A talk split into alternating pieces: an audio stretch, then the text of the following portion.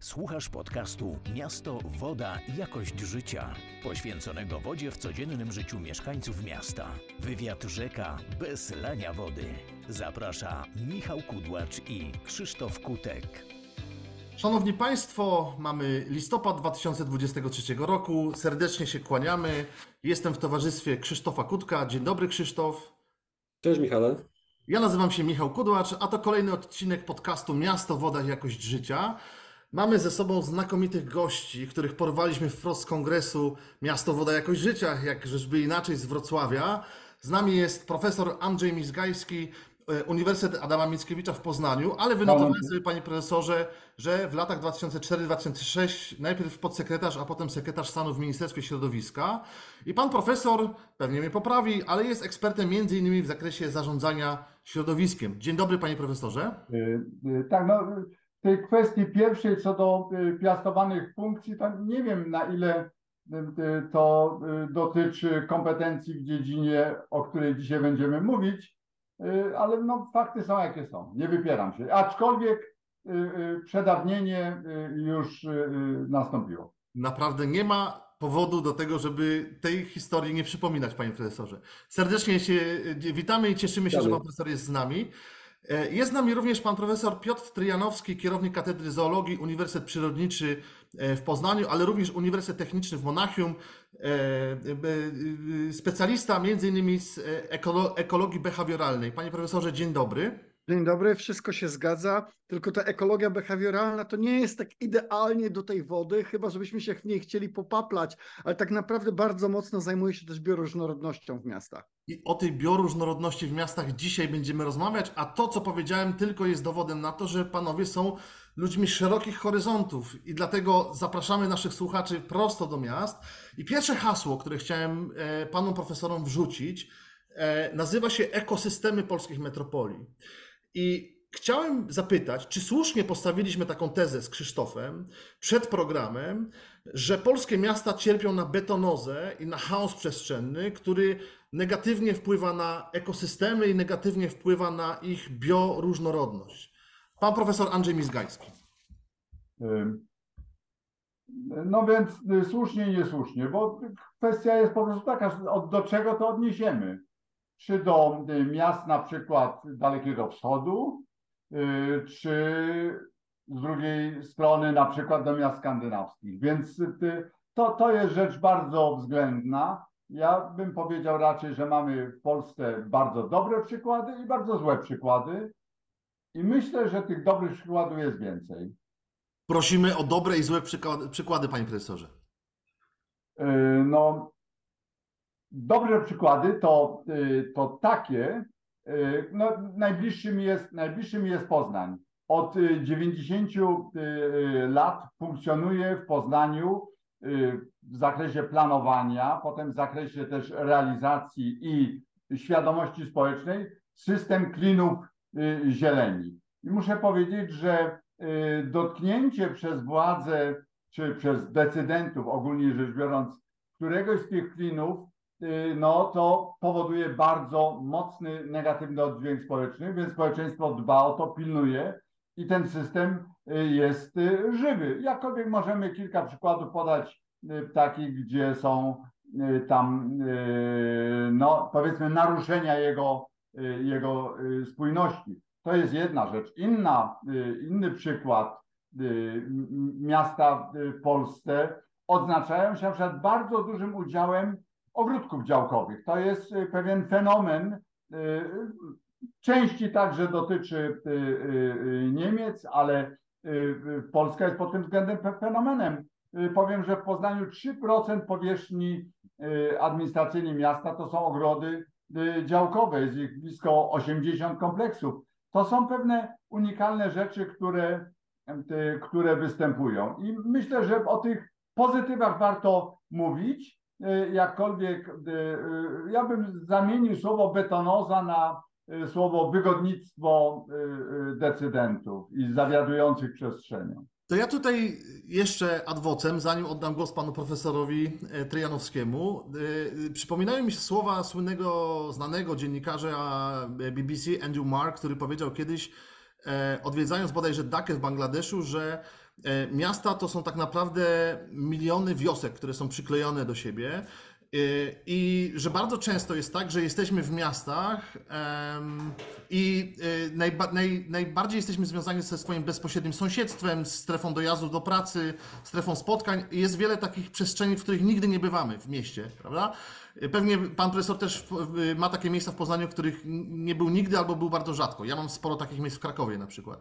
No więc fakt, że mamy mnóstwo ogródków działkowych jest z całą pewnością e, dobre i bardzo ładnie wygląda z lotu ptaka, natomiast dla przeciętnego poznaniaka pra, prawdopodobnie jest to mało funkcjonalne. E, albo się mylę. Absolutnie y, zgoda. To jest bardzo ważny y, problem, czyli otwarcie tych przestrzeni na, przynajmniej na, na sąsiadów. I z tym boryka się, bym powiedział, no, nie tylko moje miasto, inne miasta, ale także miasta niemieckie czy austriackie, gdzie to jest też istotna y, część przestrzeni. Y, Z tym, że zauważmy, że dostępność to jest jedna sprawa, a y, y, ich y, struktura przestrzenna, to co się tam znajduje, to jest inna rzecz. To jest pewna przestrzeń, która y, no, jest wykorzystywana na przykład w obrębie tak zwanej terasy zalewowej, gdzie y, na, rzeka wylewa na przykład na wiosnę, no to przeznaczenie jej pod ogródki działkowe jest bardzo rozsądnym y, rozwiązaniem, biorąc, y, no, że tak powiem, pod uwagę fakt, że one raz po raz bywają zalewane, więc y, tu, tu nie tylko dostępność y, decyduje, chociaż to jest ważny element i trzeba go y, widzieć.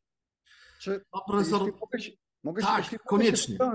Koniecznie. To z lotu ptaka jest rzeczywiście, tak jak mówi pan profesor Mizgajski, e, to wszystko wygląda naprawdę nie najgorzej. Ja też jestem za tym, żeby pokazywać przykłady takie pozytywne i, i serio mamy się czym pochwalić. No Polska też nam każe spojrzeć w historię. Nasze miasta wcale nie powstawały lepiej niż w Bangladeszu. To też są zlepki e, dawnych wsi. Proszę spojrzeć na nazwy dzielnic, które obecnie mamy. No w większości to są miejsca, z których powstały. Jasne, że są tam miejsca, do których rzadziej zaglądamy. Jest taki żarcik, jak za gruby, to proszę go śmiało ciąć. W Poznaniu jest taka dzielnica Dzie- Jeżyce, która naprawdę miała fatalną renomę. I Andrzeju, aż się dziwię, że jako starszy kolega nie, nie wspomniałeś o tym, jak tam ciężko kiedyś było wejść jeszcze 20 lat temu, a teraz jest taki dowcip, że na Jeżycach łatwiej o kasę, e, o kaszę kuskus, kawałek zieleni niż o wpierdol, za przeproszeniem, bo to pokazuje, że na naszych oczach naprawdę się sporo zmienia w pozytywnym kierunku. Również jeśli chodzi Ja o... na Jeżycach spędziłem pół wieku, więc A, to się nie bałeś! ale to w Krakowie my mamy nową hutę, bardzo I, podobną. i, i, nie i kiedyś. Kazimierz. Lokalsów nie ruszają.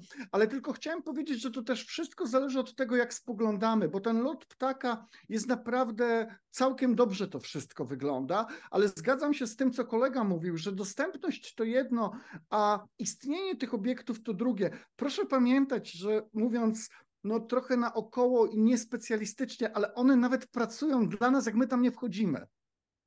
W sensie, że ta zieleń ma znaczenie wszystko jedno, jak blisko bardzo jej jesteśmy i czy my tam zrywamy te jabłka i czy my tam się przechadzamy. Nie, tam jest mnóstwo funkcji spełnianych, które od, od oczyszczania powietrza po zapewnienie miejsc lęgowych dla ptaków, no to, to działa no naprawdę niezależnie od, od dostępności. Także to jest jedna z rzeczy, chyba którą powinniśmy mieć gdzieś tam w tyle głowy, że jak, roz, jak rozmawiamy o bioróżnorodności w mieście, to z jednej strony mamy te miary, mamy te miary przestrzenne, mamy te miary geograficzne, a z drugiej strony mamy dostępność i, i, i w tym kierunku chyba powinny rozwijać się dyskusje.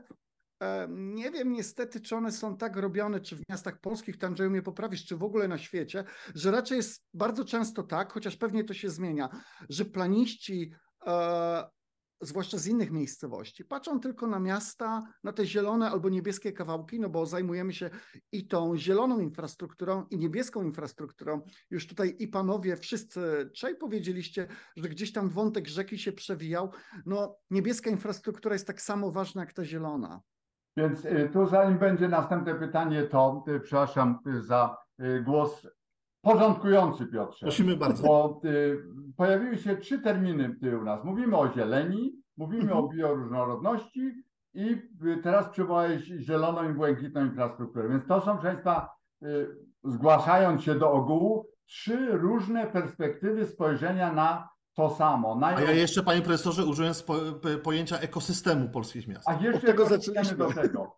Y, Więc, y, y, więc po jednym krótkim zdaniu, więc jeżeli mówimy o zieleni, to mówimy o najszerszym y, y, kontekście y, roślinności w obrębie miasta, przy czym taki najogólniejszy podział to podział na zieleń urządzoną i tę spontaniczną nieurządzoną. Jeśli mówimy o zielonej infrastrukturze, tutaj jest też wiele definicji, ale generalnie musimy zauważyć, że to jest kontekst zaplanowanego, Turystyczny. y, zaplanowanej sieci obszarów y, naturalnych, półnaturalnych, tej zielonych, ale także y, y, wodnych, y, które są projektowane i zarządzane tak, żeby nam dostarczyć jak najwięcej różnorodnych korzyści, nie tylko tu i teraz, ale w długiej perspektywie.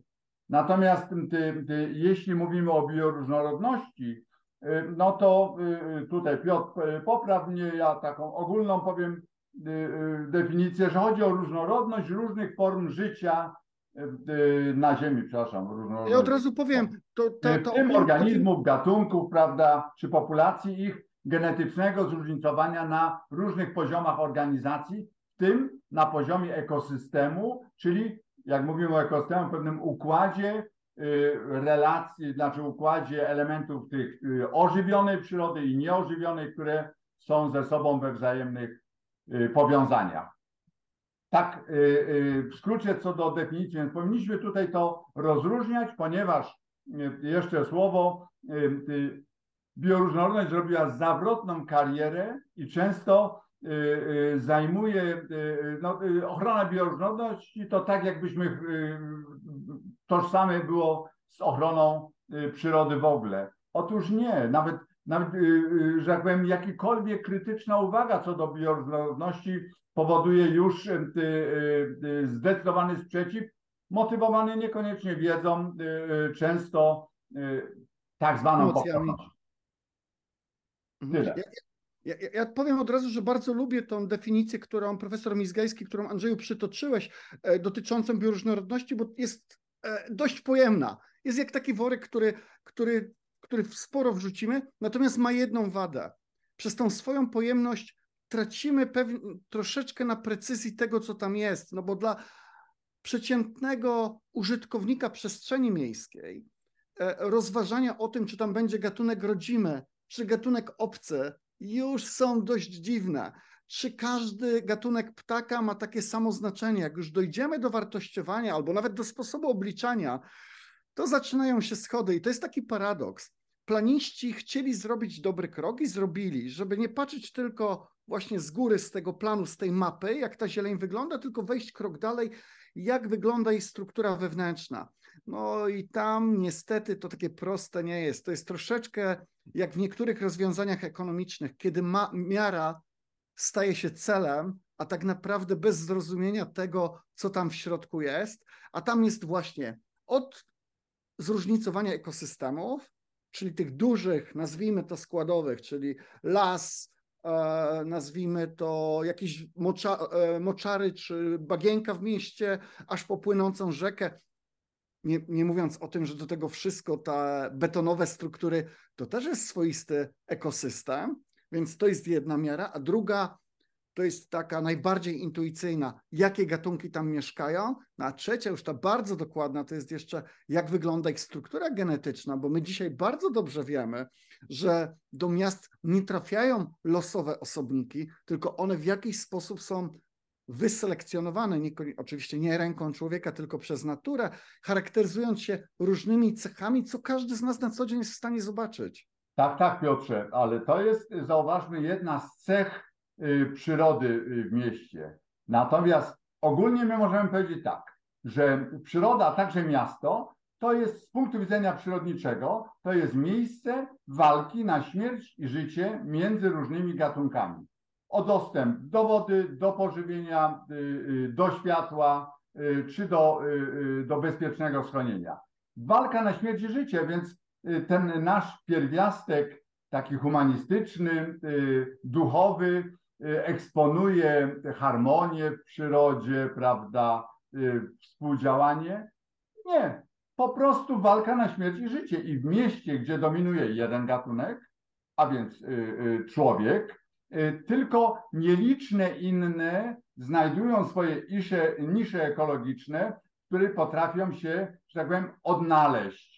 Znaczy- no, powiedzmy, takie z takich mniej przyjemnych gryzonie, prawda? Mhm. Świetnie się odnajdują w mieście, bo korzystają z tego, co człowiek pozostawi, jednocześnie są dostatecznie zwinne, małe i sprytne, żeby uchronić się przed y, naszym, y, że tak powiem, atakami, bo przecież my konkurując, no zwalczamy rzeczywiście cały, tak jak tylko potrafimy, naszych konkurentów, a, a czasami tych, których uważamy za, za konkurentów w mieście. Więc w tym znaczeniu ta, ta cecha bioróżnorodności jest ważna, natomiast y, ona, y, ją trzeba mocno wkomponować właśnie w ową ogólnie widzianą zieleń i ten zaplanowany system zieleni, czyli zieloną i błękitną infrastrukturę, która y, ma służyć człowiekowi, ale nie zapominając też o innych no, stworzeniach.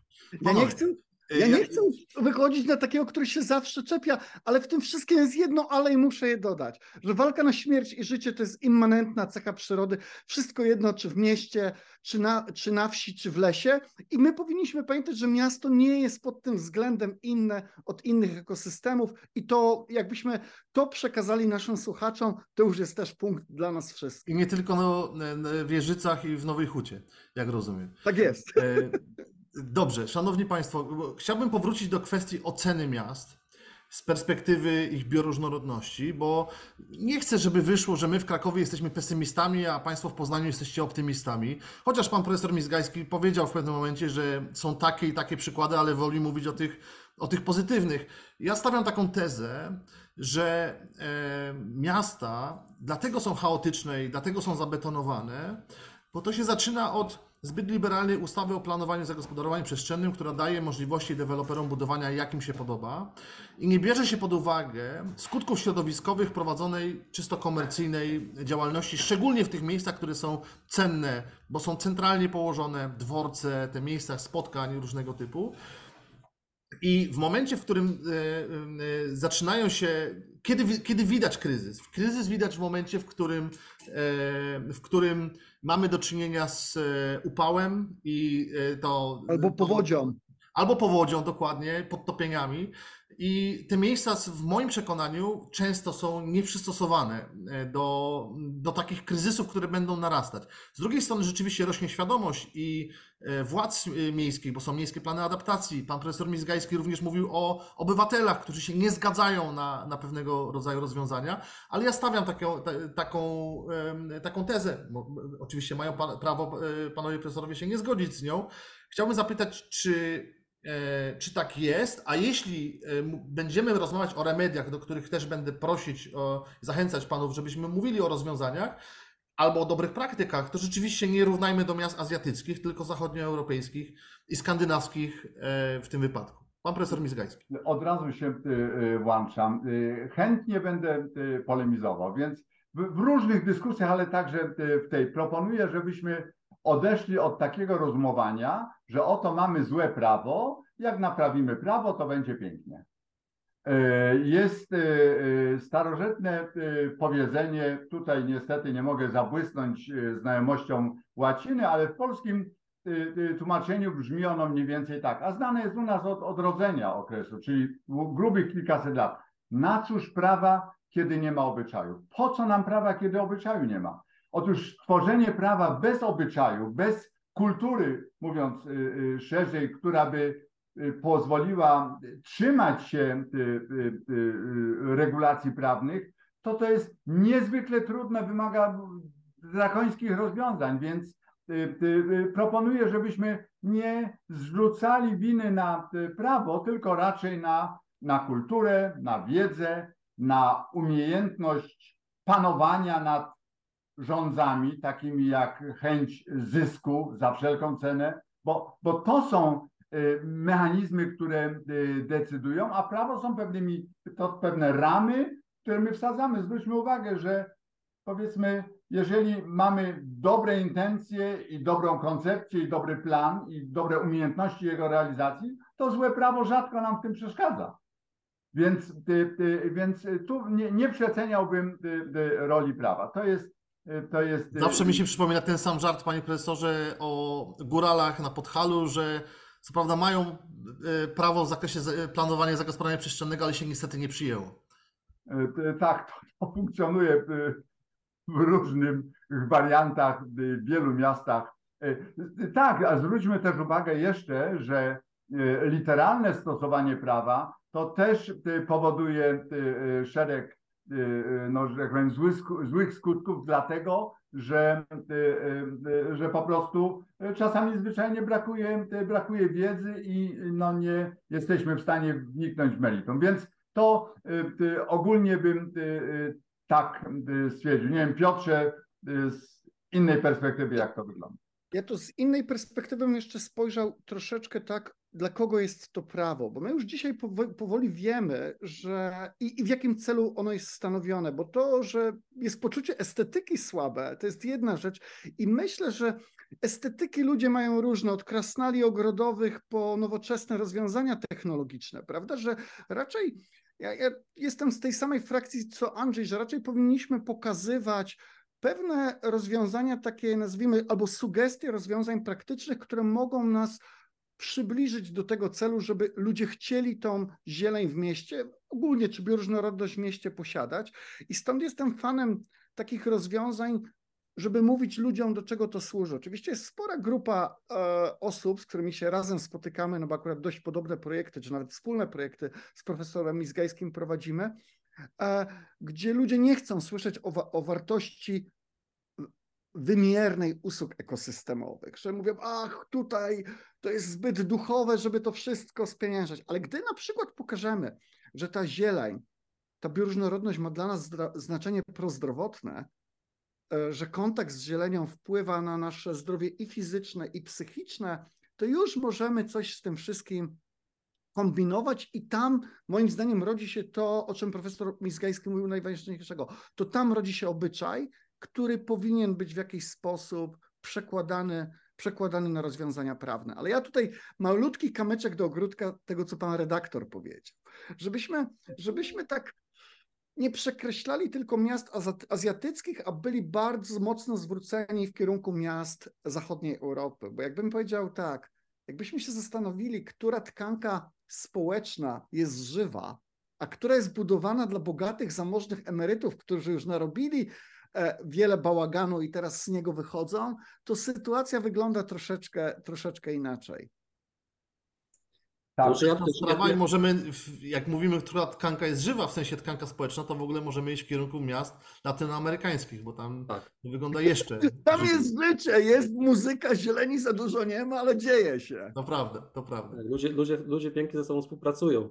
A ja bym chciał do tej współpracy trochę nawiązać, bo Mówili pan, panowie na początku o ogródkach działkowych, a to jest y, to, co, co, mnie uderzyło w, tym, w tej rozmowie, że no, ogródki działkowe, które kiedyś sam posiadałem, y, to są jednak takie zamknięte, zam, zamknięte tereny.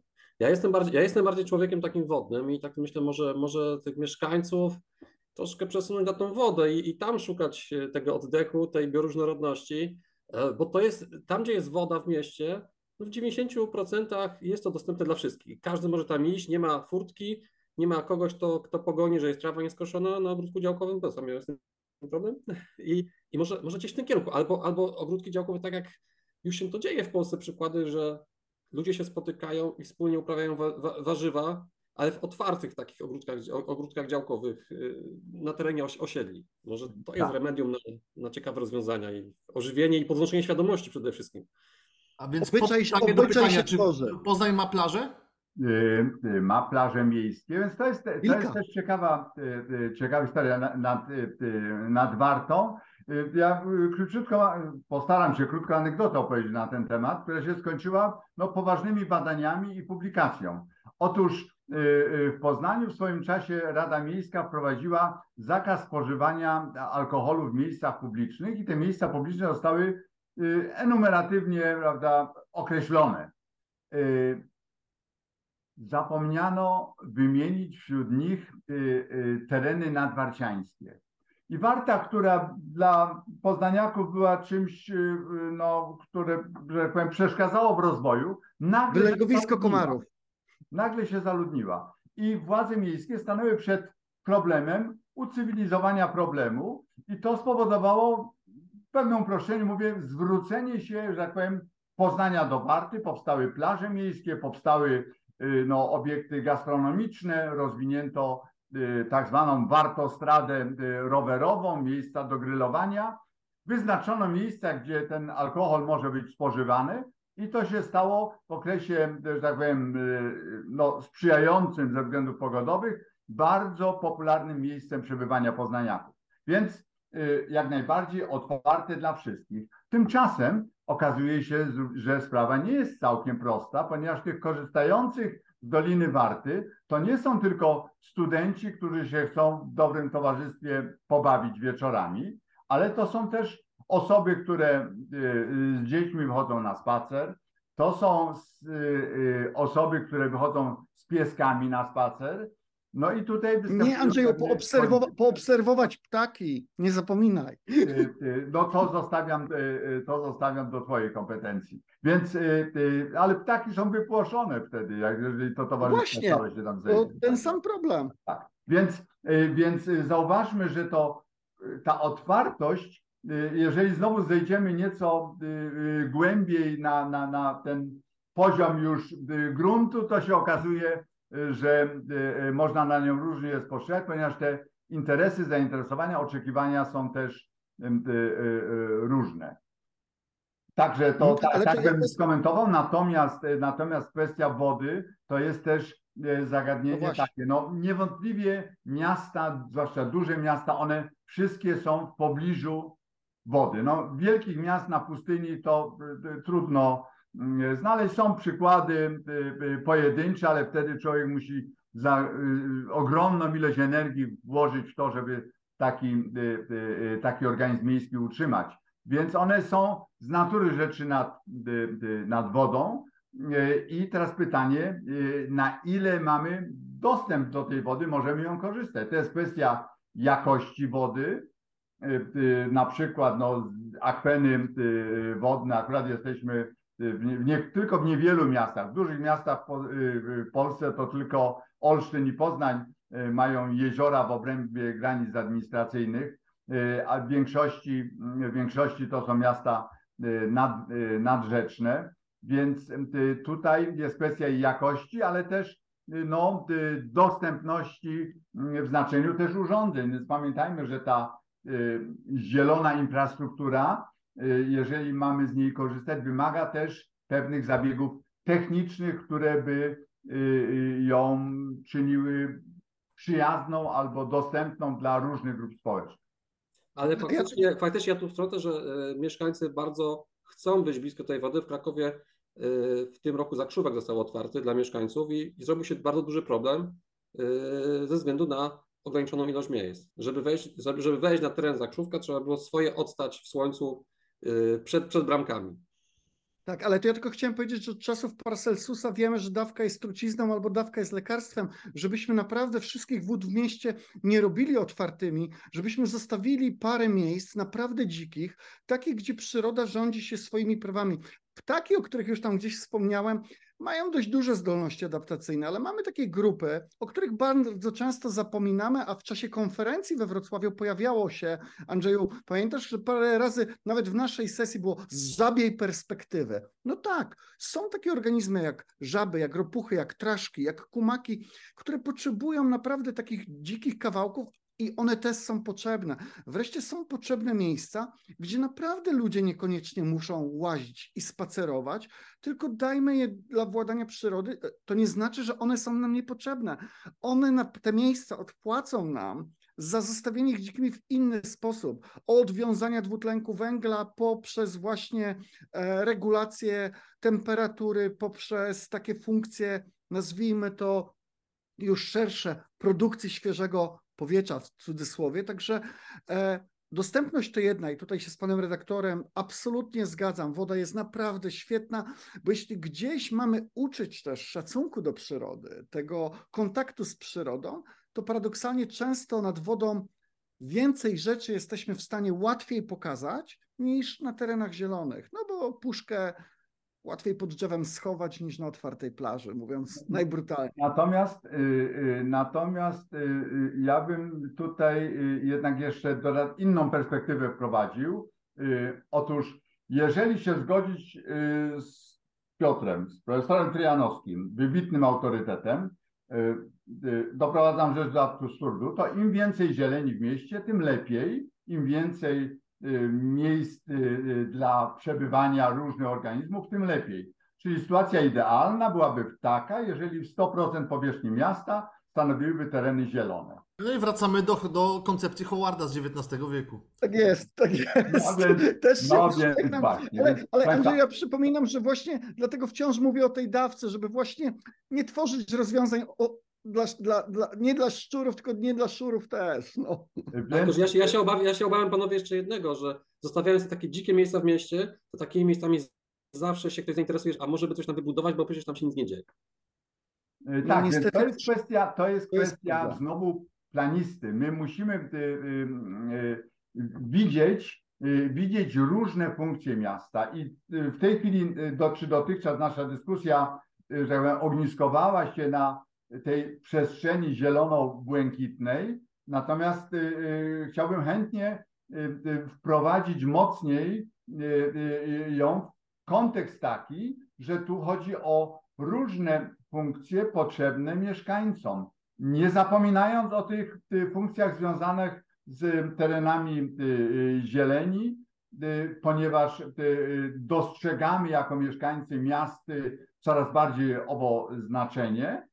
Y, Z tym, y, y, że musimy widzieć, że są różne funkcje. Ja odwołam się do sobotniej, sobotniej imprezy, że tak powiem, na ulicy Świętego Marcina w Poznaniu, która niedawno była przebudowana. Krytyka, że tak powiem, była zasadnicza, że jest w niej, że jest tam za mało zieleni. Zapomniano, że tej zieleni jest wielokrotnie więcej niż było jej wcześniej, ale że jest za mało. I zgoda.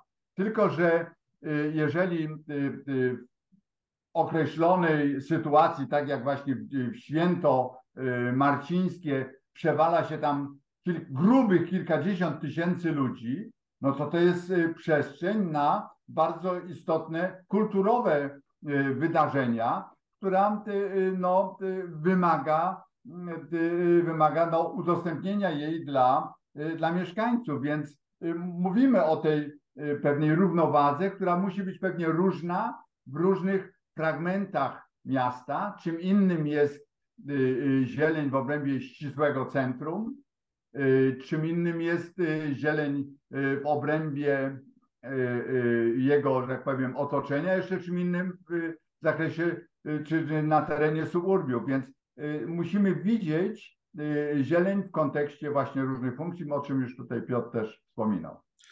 Panowie, na koniec chciałem poprosić o podanie jednego przykładu w formie dobrej praktyki, coś co panowie widzieliście, dotknęliście, co by się dobrze sprawdziło w przypadku polskich miast.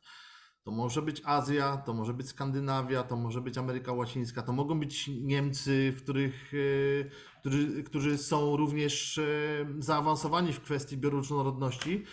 Co byście panowie poradzili prezydentom miast, burmistrzom w kontekście rozwoju, e, kierunku rozwoju miast ze szczególnym uwzględnieniem bioróżnorodności?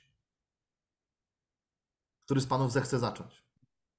Znaczy, dobrze, ja znam Piotra, on y, podsumuje, więc, y, y, że tak powiem, poddam się ostrzałowi. Ja myślę tak, że co do, co do zasady, i to mi towarzyszy przez bardzo wiele, y, y, że powiem, lat, żeby nie powiedzieć dziesięcioleci, y, ludzie z zachodu coś opowiadają, a mówię, a właściwie my to wszystko wiemy. Właściwie co my tutaj, co my, to wszystko wiemy. I myślę, że również w tej chwili moglibyśmy powiedzieć, że my wszystko wiemy. Problem jest w tym, że tych, którzy to wiedzą, jest pewna, pewna grupa. Większość tego nie wie, a potem nawet jeżeli wie, to nie umie tego wdrożyć, a jak umie to wdrożyć, to nie ma chęci, umiejętności, instrumentów, y, y, żeby to zrobić. Więc to taka byłaby ogólna uwaga, że nie, nie mamy chyba sytuacji takiej, że czegoś nie wiemy. Y, Przykład. Kilka lat temu w Niemczech pojawiła się idea miast jadalnych. Miasto jadalne, prawda, Edible City, prawda, czyli y, na rabatkach zamiast y, sadzić y, róże i je pielęgnować, to sadzimy y, rośliny jadalne i y, tabliczkami określamy, czy można się tym poczęstować, czy jeszcze nie. E, A ja nie dalej jak y, y, no, kilka dni temu usłyszałem prawda, o Krakowie jako mieście jadalnym. Natychmiast napisałem y, SMS-a do y, prezydenta Gorzowa, a widzi pan, panie prezydencie, jak dwa lata temu panu mówiłem, że jest szansa, żebyście zostali pierwszym miastem jadalnym, to pan nie, nie, nie posłuchał. Więc y, to, y, y, to jest jeden z przykładów, że to wszystko działa. Kwestia owych ogrodów społecznych, czyli tych ogrodów, które są na terenach ogólnie dostępnych i pewna społeczność, powiedzmy z blokowiska dba o nie. To też u nas zaczyna funkcjonować, natomiast jest kwestia, kwestia skali. Y, y, y, Niedawno, chyba w zeszłym roku, skończyliśmy projekt, projekt europejski Connecting Nature z udziałem kilkunastu miast europejskich, gdzie promowaliśmy rozwiązania oparte na przyrodzie w miastach.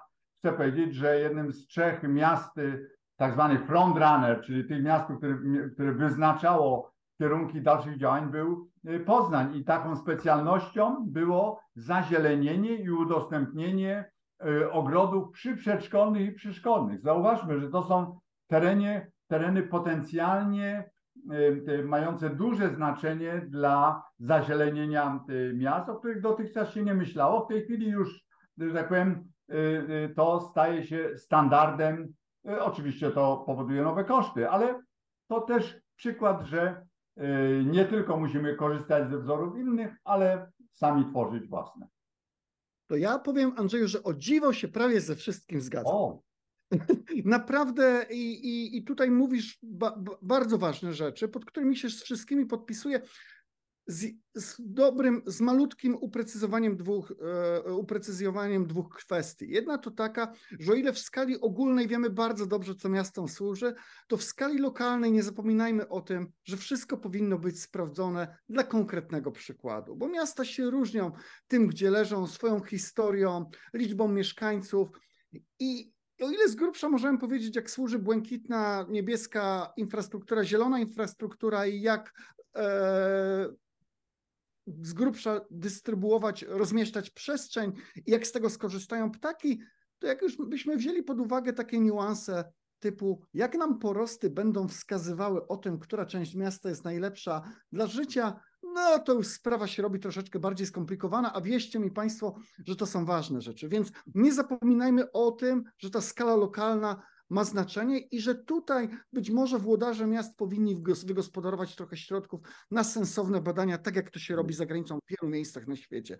A druga rzecz, i tutaj rozwinięcie bardzo pozytywne tego, co mówił profesor Mizgajski, że dotykamy klucza, jak chcemy wiedzieć, to najlepszym sposobem jest edukacja. I to nie tylko edukacja taka, że przygotowujemy raporty, książki, coś tam, tylko ta tak zwana edukacja nieformalna. Tego, że rozmawiamy, że pokazujemy, że organizujemy spacery po mieście, że pokazujemy tak naprawdę te wszystkie funkcje i tutaj dochodzimy do tego clue, że obyczajem wymuszamy stosowanie nawet bardzo dobrego prawa albo je zmieniamy w bardzo dobrym kierunku.